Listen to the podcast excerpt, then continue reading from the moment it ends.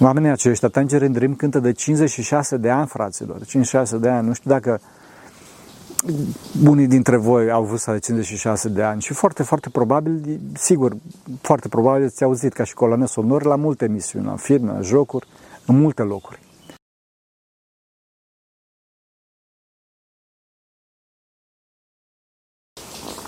Slavă Tatălui și Fiului Sfântului Duh și acum și purea și în vecii vecilor. Amin. Pentru rugăciune Sfinților Părinților noștri, Doamne, Iisus Hristos, Fiul lui Dumnezeu, miluiește pe noi. Amin. Fraților, astăzi o să vorbim despre neagonisire, dar uh, pentru că sigur o să ziceți că aveți nevoie de bani, știu asta, și că o să ziceți că da, ok, mănăstire e ușor să ai neagonisire sau, mă rog, ca și monah e ușor să ai neagonisire, dar în lume e foarte dificil treaba asta și nu se poate și așa mai departe. Din cauza asta, fraților, o să vă dau niște exemple din oameni, de, de oameni din lume, din lume și mai ales oameni care, unii dintre ei nici măcar nu sunt ortodoxi, fraților. Nici măcar nu sunt ortodoxi, ca să vedeți că neagonisirea este o lege a firii care ajută foarte mult la uh, succesul cu adevărat în viață. Să înțelegeți? Și de se poate, se poate cu atât mai mult în cazul ortodoxiei, unde sfinții noștri au ajuns la, la neagonisire, la o neagonisire desăvârșită, fraților, înțelegeți? Deci nu, nu zic să nu avem bani, trebuie să avem bani, dar să nu se lipească inima noastră de asta și inima noastră să fie la Dumnezeu și să fie aproape de Dumnezeu și noi să ne concentrăm pe altceva. Pe altceva. Pe ce? Îmi aduc aminte acum de o întâmplare, da? într-o discuție, mă rog, unde erau prezenți unii dintre cei mai mari fotografi de pe planetă, apare un tânăr și le zice fotografilor ăstora că îmi place foarte mult să fotografiez, îmi plac foarte mult pozele mele și mamei îi plac fotografiile mele și lui matușa îi plac fotografiile mele și vreau să mă fac profesional. Ce aparate să cumpăr? Atunci ceilalți fotografi care au foarte mari, dacă cum spuneam, i-au spus, nu o fă, nu o fă. Profesionistul nu este cel care își cumpără aparate. Profesionistul este cel care se jerfește pentru ceilalți. Noi, când mergem pe front, ceea ce facem este nimic față de ceea ce fac soldații acolo, care își riscă, riscă viața. Da? Unii nici ei nu știu pentru ce își riscă viața și pentru cine. Da? Și cu toate astea, soldații ne protejează, zic fotografii ăștia, și ne au pe cineva, ca pe cineva mai presus de ei, mai de cinste ca ei. Pe de altă parte, când mergem la nuntă sau la botez, comparativ cu ceilalți care se distrează, noi depunem un efort considerabil. Ne, ne, ne străduim ca să facem un fotoreportaj.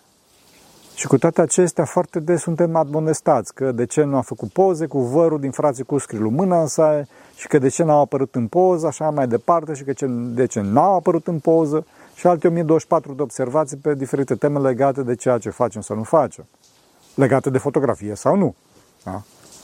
Din cauza asta, noi preferăm uneori să mergem pe front decât la nuntă, pentru că pe front oamenii sunt uneori mai profesioniști decât la nuntă.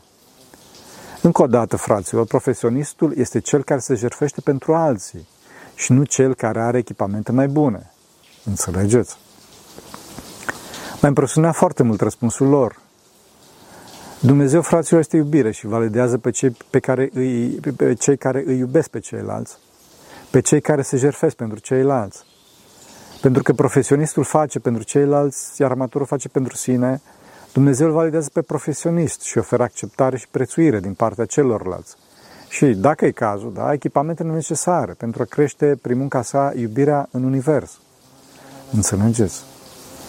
De fapt, una din întrebările care agasează cel mai mult pe, pe fotografii profesioniști este atunci când cineva îi laudă și întreabă, wow, ce fotografie fenomenală, cu ce aparat ai făcut-o?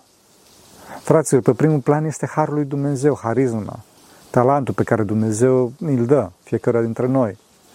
Da, ok, echipamentul și are importanța lui, însă este cu totul secundar în comparație cu talentul. Cei mai mari fotografi au camere mai vechi, să știți, fraților. Nu cumpără neapărat ultimul model pentru că se concentrează pe conținut, pe lucrarea harismei. Cumpărăm cât avem nevoie și numai când avem nevoie și cât avem nevoie, da, cum spuneam. Shoppingul e o mare patimă, o mare patimă. Preocuparea excesivă pe avere, pe material, pe echipamente, pe dorința de a cumpăra, arată faptul că omul respectiv nu este un harismatic, fie și la nivel profesional, da? Și asta pentru că, după cum spune Sfântul Dionisie Areopagitul, averea, obiectele, cu lumina lor, acoperă întunericul supraluminos al lui Dumnezeu. Înțelegeți? Omul uită de Dumnezeu și se încarcă cu energie demonică pentru că se înglodează materie, se concentrează pe obiecte. Să știți, fraților, că asta este o taină, o taină foarte mare, cel puțin în fotografie. Harul sau energia demonică transpare în fotografie. Asta mi-a zis un părinte cu viață sfântă din Grecia, care a venit odată mai de mult în Sfântul Munte și m-a spovedit la el. Are darul clar vederi, cu adevărat darul clar vederi. Sunt alții care se predind și nu sunt. El chiar avea. El te primea la spovedanie stând în picioare, obligându-te să stai și tu în picioare, astfel încât să nu te lungești fără să fie nevoie. Zicea, cum te cheamă pater? Părintele teologul, i-am spus. Cu ce te cu pater? Mă întreabă așa cu privire pătruzătoare. Spun cu calculatoarele și îmi spune, a, pater, ai tastat cu tare, cu tare, ai făcut cu tare, cu tare, ai grijă. După care zice, cu ce te mai cu pater? Zic cu fotografia, să știți, mă gândesc să mă las și să nu fotografiez la slujbe, pentru că știți, e vorba de sfințenia momentului. Sunt și unii părinți care mai cârtesc și nu știu ce să fac. Vai, pater, să fotografiez? Neapărat să fotografiez. Însă să fotografiez atunci când părintele stare plânge, când e un moment duhovnicesc, când cineva face o faptă bună. Pentru că acolo este Duhul Sfânt. Duhul Sfânt în lucrare. Și Duhul Sfânt dorește să intre în fotografia ta și atunci fotografia ta va fi veșnică. Înțelegeți? Asta mi-a spus un bătrân cu barbă albă în urmă cu destui ani, când mulți erau împotriva acestor lucruri. Să știți că mari fotografi fac eforturi considerabile și foarte bine studiate pentru a relaxa și a înduhovnici, mă rog, pe cât posibil în momentul respectiv, pentru a crea o relație de iubire cu cei pe care îi fotografiază. Să mergeți. Sunt multe cazuri celebre aici. În primul rând îmi vine în minte cazul, cazul lui James Nachtwey, care este socotit cel mai mare fotograf de război în viață și care stătea luni de zile pe front. Sau acela lui Andrei de Plezi, un fenomenal, foto, fenomenal fotograf de portrete în alb-negru.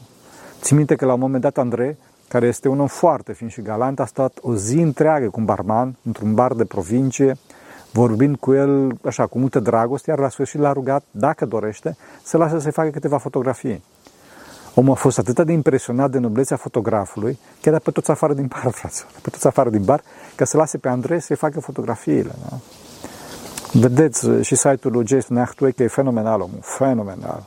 Fenomenal și la Andrei o să vă pun eu pe burtier și la James o să vă pun pe burtier, sper, uh, site-urile. Și, mă rog, poate că și câteva din fotografii o să vedem. Să știți, fraților, că este la fel în orice facem, în orice facem. Să vede dacă este binecuvântare să lucruri drăcesc. De exemplu, toți închinătorii spun că mâncarea în Sfântul Munte este foarte gustoasă, chiar dacă este foarte simplă. Se minunează toți că nu sunt rețete complicate sau, mă rog, cu alimente greu de găsit, însă este foarte bună. De ce? Pentru că se face cu binecuvântare, înțelegeți? După măsura noastră duhovnicească se vede dacă avem har sau energie demonică în lucrul pe care îl facem. Nu putem să înșelăm, înșelăm pe nimeni, fraților. În timp vor rămâne, vor rămâne lucruri de valoare, vor rezista la testul timpului lucrurile care au pe Dumnezeu cel adevărat și veșnic, harul Lui, într-o proporție mai mare sau mai mică. Valoare veșnică, cu adevărat, au doar scrierile Sfinților Părinți, ca unii care sunt total uniți cu Dumnezeu cel veșnic. Scrieri din care un lucru cu totul aparte la are Biblia, bineînțeles. Vă recomand deci cu căldură, fraților, să citiți în fiecare seară, fie și numai două minute, două minute, să citiți Biblia, mai ales Noul Testament. Măcar să deschideți, să-l închideți. E foarte important să o citiți și numai puțin. Desigur că cu cât mai mult, cu atât mai bine, da? Este adevărat că există și efortul diavolului de a permanentiza roadele sale, însă să știți că omul nu acceptă răul decât dacă este amestecat și cu ceva bine. Răul fiind distorsiune existențială, nu poate să existe descoperit, pentru că este absurd. Răul trebuie să fie grefat pe ceva bine. Din cauza asta, lucrurile care au energie demonică mai mare sau, mă rog, mai mică, au un caracter așa ambigu, nu împlinesc pe deplin. Da? Vedeți în artă. Sunt piese care transcend timpul, mă rog, mai mult sau mai puțin, care sunt parțial dincolo de timp și sunt altele care sunt hituri, da? care astăzi sunt, mâine nu sunt. Chiar dacă toată lumea este nebunită după ele. Înțelegeți? În piesele care rezistă în timp, există parțial darul lui Dumnezeu, care acoperă o anumită nevoie, a unei mase mari de oameni. La fel se întâmplă și în orice alte produse. Să avem mare grijă aici, că noi tindem să credem că dacă un produs, mă rog, o melodie, că tot vorbim aici, Așa? Că tot discutăm despre asta. o melodie este reușită atunci credem că și autorii produsului, adică melodiei respective sunt reușiți. Fraților, să știți că nu e așa. Și acest gând este foarte, foarte periculos. Mai ales dacă noi suntem cei care, ne, mă rog, ne bucurăm de efectele așa zis pozitivele ale produsului respectiv, adică dobândim averea acestei lumi prin produsul respectiv, adică dobândim bani, faimă, putere, da? putere socială, așa, plăceri trupești, confort și așa mai departe. De fapt, cam toate patimile, toate patimile vin de la bani, de la bani și de la faimă, să știți. Da? Deci dacă noi, dacă, dacă noi, creatorul, nu are experiență duhovnicească și face pentru bani și nu pentru ceilalți, sau în ultimă instanță nu face pentru Dumnezeu, atunci când dă de patim, se distruge. Se distruge pentru că folosește banii pentru a-și alimenta patimile. Și acestea, patimile, ca niște cai nărăvași, o trag pe biata victimă în toate părțile, rupând-o în bucăți. Mergând, desigur, până la păcate foarte grave, până acolo încât se poate ajunge ca cineva, Doamne ferește, să-ți vândă sufletul lui diavolului. Mai avem în muzică, pe destui artiști, din păcate, da? Începând de la Nicolo Paganini și ajungând în zilele noastre la Bob Dylan, Jimmy Page, Lady Gaga și Nicki Minaj. Sunt, sunt, sunt și mulți alții, din păcate, mai ales în hip-hop și metalele grele. Acum, fraților, nu toți sunt așa și nu putem să judecăm pe toți că sunt astfel. Însă, din păcate, din păcate, atracția banilor și a faimei îi face pe mulți să cadă uneori până la moarte. Da, fraților, sunt atâtea cazuri de artiști care, din cauza păcatelor fără margini potențiate de avere și de griji, s-au autodistrus. Unii au murit din cauza drogurilor, alcoolului sau bolilor venerice, de exemplu SIDA. Da? Un exemplu clasic de mai de mult a fost al lui Freddie Mercury, da? care, homosexual fiind, s-a infectat cu SIDA, sau HIV, cum îi spune astăzi, și a murit. Da? Alții s-au sinucis din cauza vieții depresive pe care o duceau chiar dacă aveau tot ce le trebuia din punct de vedere material. Pe alții a terminat chiar Dumnezeu, adică a îngăduit bunul Dumnezeu să fie omorâți. Pentru că erau, să mă rog, puteau să devină un exemplu foarte, foarte negativ, care ducea în rătăcire pe foarte mulți. Fraților, nu vă așteptați aici că o să vorbesc despre sataniști pe față, pentru că acolo, mă rog, se vede, este evident. Cazul clasic și foarte dificil de deosebit este lui John Lennon, care după, după o carieră fulminantă cu Beatles, a ajuns să deraeze și să, creadă mai, să se creadă pe sine mai popular decât Hristos. După cum, mă rog, și declarat într-un interviu la BBC. După aceea, la scurt timp, și-a distrus familia și formația, da? datorită influențelor păgâne și a unei femei, bineînțeles. Yoko Ono, pentru cine nu știe. Da? Nu femeia în sine este, este problema, ci patima. S-a ajuns până, în acolo, până într-acolo că Paul McCartney, colegul lui de formație și conducător acestea, petrecea mult mai mult timp cu Julian, o fiul lui Lennon, decât cu taică Și asta fără ca Paul să fi fost rude cu ei, da?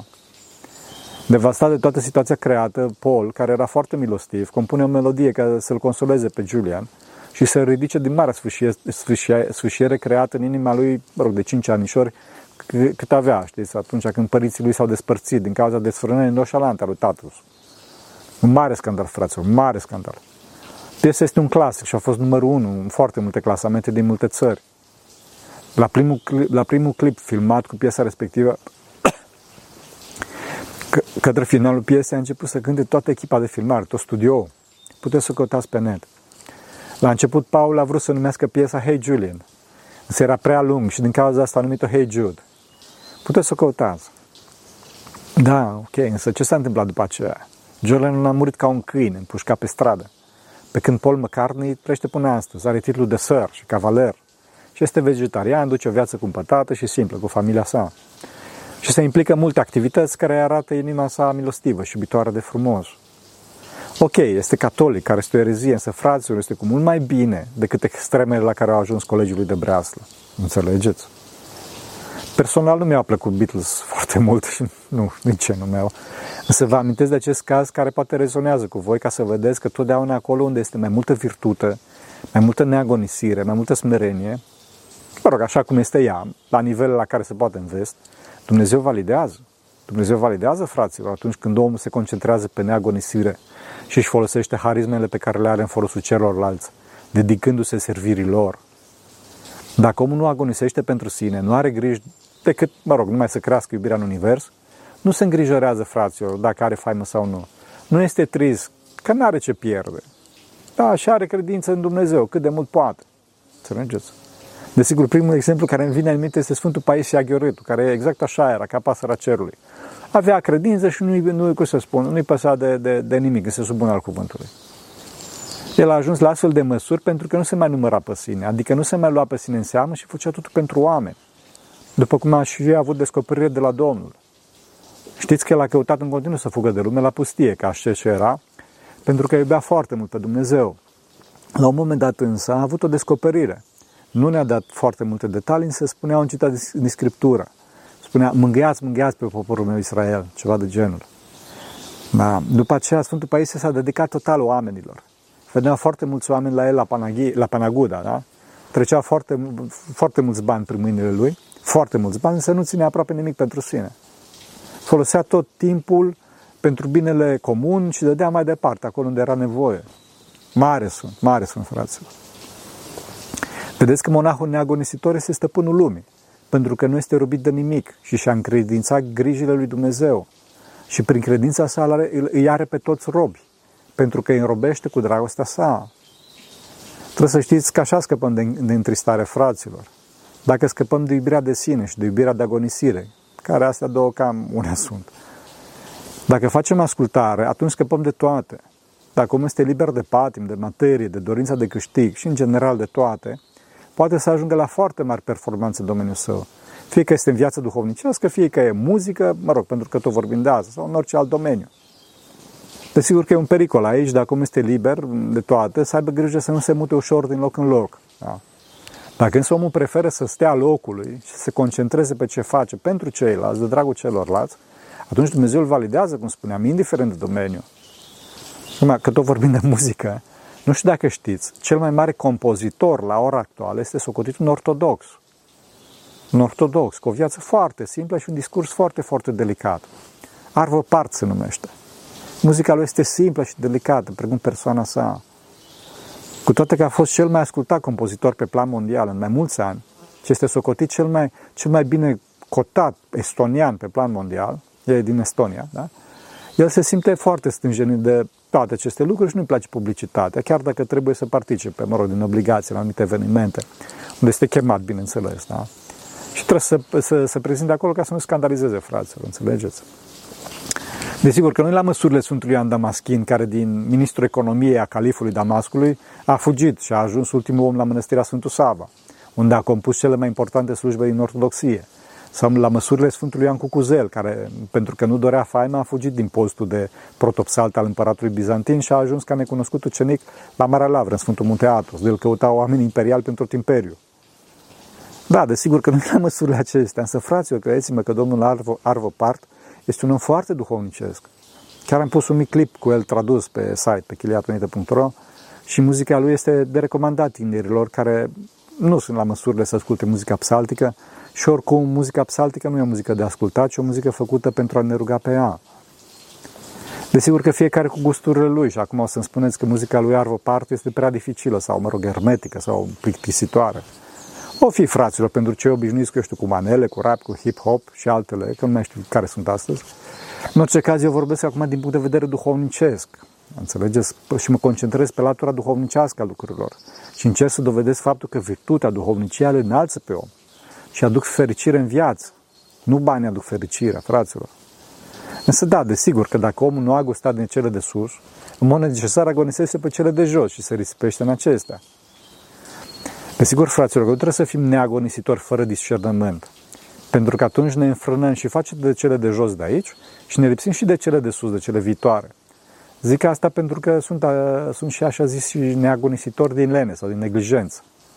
Sunt alții care sipesc averile din cauza unei adicții, a unei patimi sau, mă rog, neseriozitate. Și nu din iubirea perfecțiunii Hristos. Fraților, totul trebuie să facem cu gândul la ținta noastră, care este libertatea și fericirea veșnică, raiul cel de sus, în împărăția cerurilor. Cerurilor. Da, fraților, că tot vorbim de cerul și pentru că mă strânge puțin inima, ca poate pentru mulți dintre voi, mai ales pentru tineri, Arvo Part este un compozitor mai dificil. Mă gândesc acum cu drag și vreau să pomenesc pe cineva pentru, pentru odihna sufletului său. Omul se numește Edgar. Edgar Fröze, Dumnezeu să-l odihnească în pace. A fost un om foarte simplu, cu tinerețe chinuită. pentru că se trăgea din Rusia, chiar dacă era neamț. Membrii ai familiei lui, inclusiv tatălui, au fost, au fost omorâți de naziști. Toată viața lui a fost așa, postitor, vegetarian. Nu a pus pic de alcool în gură. Nu a fumat. Și a fost căsătorit cu Monica Frăze din 1974 până la moartea acestea, în 2000, când s-a dus doamne. În 2002 s-a căsătorit cu Bianca, cu care a stat până la moartea sa, când a murit Edgar în 2015. 2015. Dumnezeu să-l odihnească pe rubul său, Edgar, că să cotesc cu smerenie, că a încercat și el să facă, să facă câte ceva puțin pentru ceilalți. Chiar dacă omul nu era deloc un naval, dar am vă dat seama că omul a trăit în Germania, în Germania după război, unde putea să audă de ortodoxie și de viață duhovnicească. Să cotesc că Dumnezeu să fie milostiv, pentru că toată viața lui a făcut pentru alții, fără să caute bani și faimă, chiar dacă poate că ar fi putut să le aibă dacă ar fi dorit. Spun că poate că ar fi putut să le aibă pentru că, nu știu dacă știți, formația înființată de el, Tangerine Dream, este cea mai longevivă formație aflată încă în activitate. Și este unul dintre cei mai mari influențări uh, în genul, mă rog, în genurile muzicale în care cântă, creând o adevărată școală. Amintesc dintre cei mai smeriți și mai mari pe Claude Schulze și Evanghelis Papatanasiu, care era și ortodox, Dumnezeu să ierte că amândoi a murit. Dar din cauza asta amintesc spre odihna sufletului lor, Dumnezeu să ierte.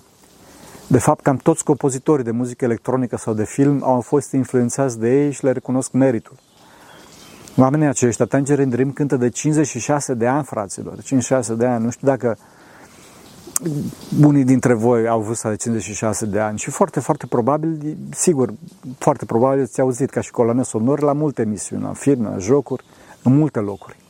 Am peste 100 de albume, bineînțeles neincluzând sesiuni originale pe care le cântă pentru auditorul care vine să asculte, cu toate că, mă rog, nu prea fac publicitate atunci când mai dau câte un concert. Cântă până astăzi, după moartea lui Edgar. Mă rog, e un trio foarte respectat, chiar dacă nu este cunoscut de publicul rar, larg. Trio care este ajutat în treburile administrative de Bianca, de văduva lui Edgar. Înțelegeți? Și nu știe nimeni. Sunt, sunt, sunt foarte mari și, cum spuneam, foarte, foarte uh, recunoscuți. Sunt influenceri influencerilor. Fraților, eu acum nu recomand Tangerine Dream, pentru că eu sunt monah și nu ocup cu asta, cu toate că îi cunosc din lume, da, cum cântau, ci vă ofer un model de a trăi în cotidianul în care sunteți. Pentru că dacă vă spun despre sfinți, o să ziceți, bine, părinte, dar noi nu putem să facem așa ceva. Ei, bun, puteți puțin tel, însă ca să nu ziceți că, dau, că nu vă dau exemplu din lumea voastră și vă dau exemplu de sfinți, nu, v-am dat exemplu din lumea voastră. V-am dat și exemplu acesta ca să nu ziceți că părinte lume e greu, viață complicată. Se poate, părinți, se poate, fraților, se poate. Da, știu că e greu. Din cauza asta există monahismul, se, se poate. La judecată, fraților, nimeni nu va avea scuză că de ce nu a încercat să se curețe de patim.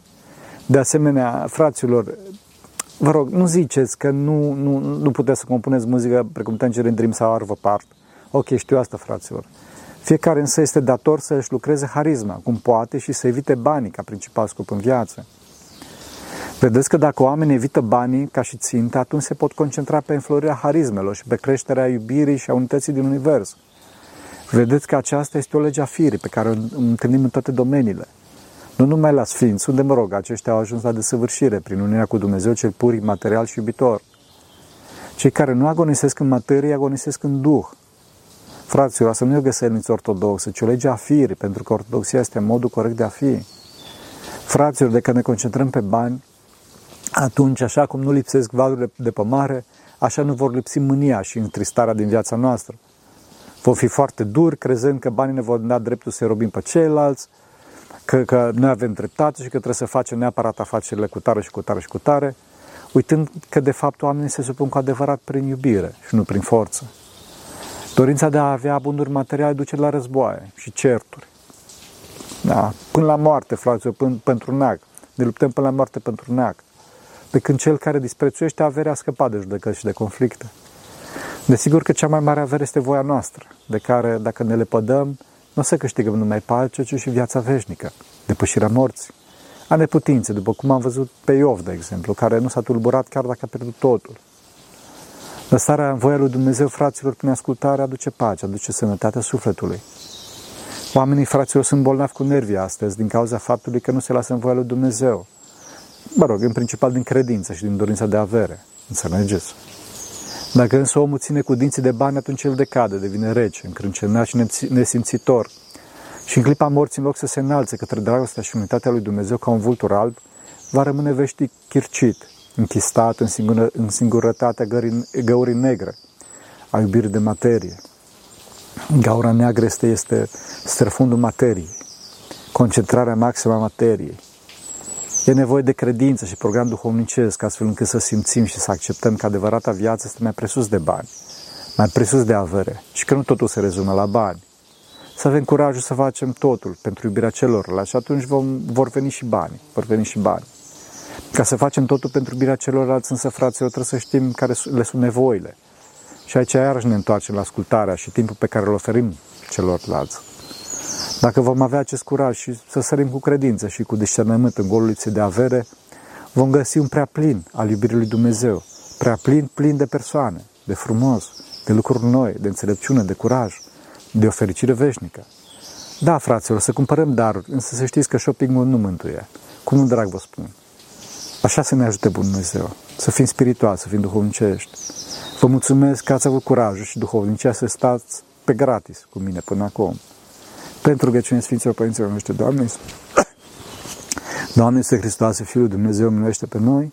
Amin.